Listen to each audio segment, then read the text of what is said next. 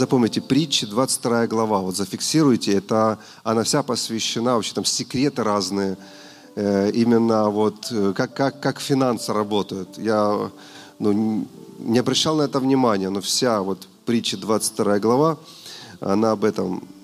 И как я обещал, сейчас зачитаю вам это место из Писания, вы его знаете, 2 Коринфянам 9.7.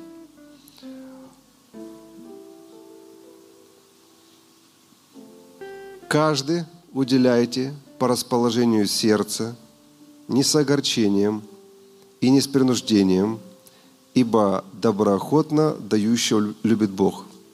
И вот в греческом языке э, это радующийся. Человек и переводится веселый и радующийся. И интересно, я решил э, покопаться в Библии, откуда вообще. Может быть, есть где-то начало, может быть, откуда-то это взято, так и есть. Кто-то раньше это сказал, оказывается. И это написано в притчах. Это сказал Соломон. Так что есть все поводы думать о том, что апостол Павел читал уже об этом, потому что Соломон раньше написал об этом. Давайте посмотрим, что Соломон написал. Я вот удивился.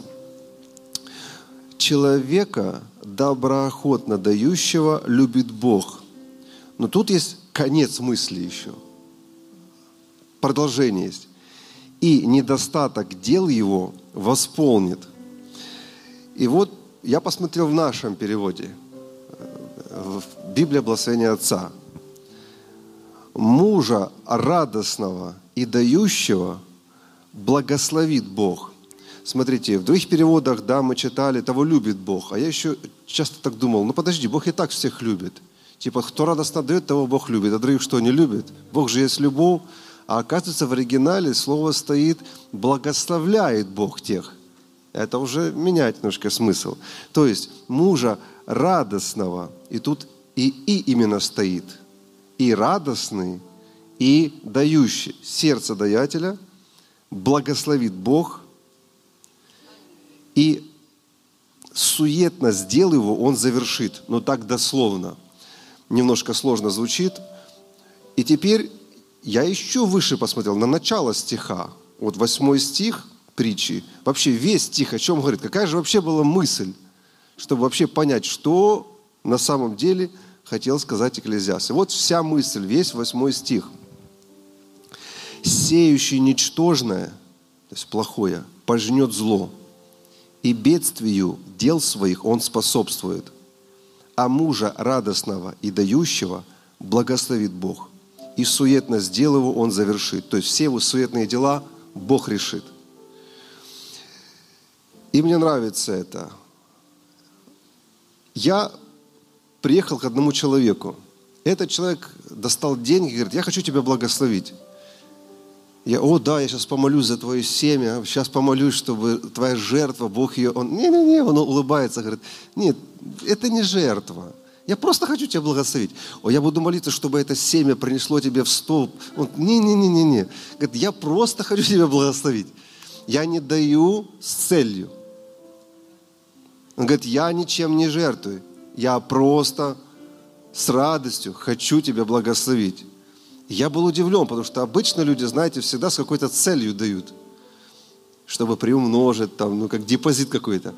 Он, а он мне, знаете, как бы, он для меня был удивлением, потому что он говорит, и он дальше продолжил мысль, услышьте эту мысль сейчас. И он говорит, ты знаешь, что просят обычно нищие, а дают богатые, обеспеченные. Он говорит, мне нравится давать, потому что я богатый. Я богатый, потому что я даю. Вот смысл. И мне понравилась его мысль, вообще его мировоззрение, что он и мне давал для того, чтобы получить что-то, как нищий, чтобы ему что-то, опять ему кто-то что-то дал. Говорит, нет, я просто я тебя хочу благословить. Вообще не думай ни о чем там, вообще расслабься. Вот просто бери, и мне приятно.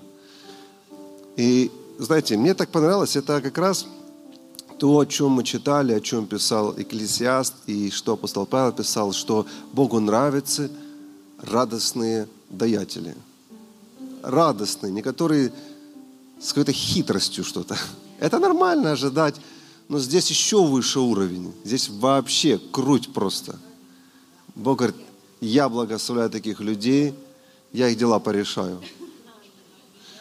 Вот я хочу просто оставить вас с этим словом. Мы на каждом служении будем знаете, учиться этой финансовой грамотности, библейской финансовой грамотности, как мы вере учимся, исцелению. Господь нам показал, что нужно учиться тоже. Вот, потому что мы тоже не знаем каких-то вещей, потому они не работают.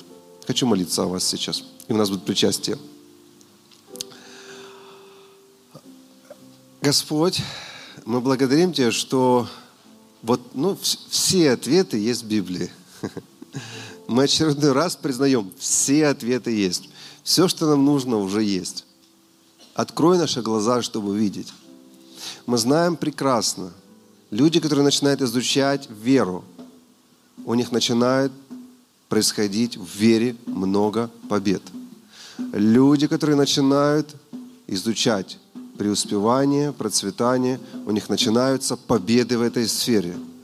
Они начинают видеть и в этой сфере прорыв.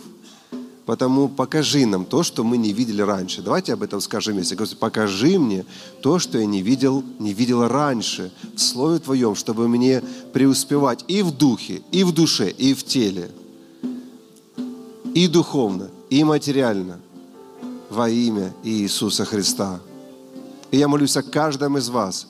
Я высвобождаю Слово сейчас, как семя, что ваш ответ есть в Слове Божьем. Ваш ответ уже спрятан в Слове Божьем, и Бог вам его раскроет, если вы будете искать это сокровище. Вы найдете его. Ваш ответ, почему скопились долги. Ваш ответ, почему не можете купить дом. Ваш ответ, почему ваш бизнес не процветает. Ваш ответ, почему то или иное происходит, скрыт Библии. Но Бог вам откроет, если вы будете в этой сфере изучать, если вы будете в этой сфере читать, если вы будете в этой сфере э, смотреть. И я благословляю вас, чтобы ваши глаза были открыты, и вы увидели во имя Иисуса Христа.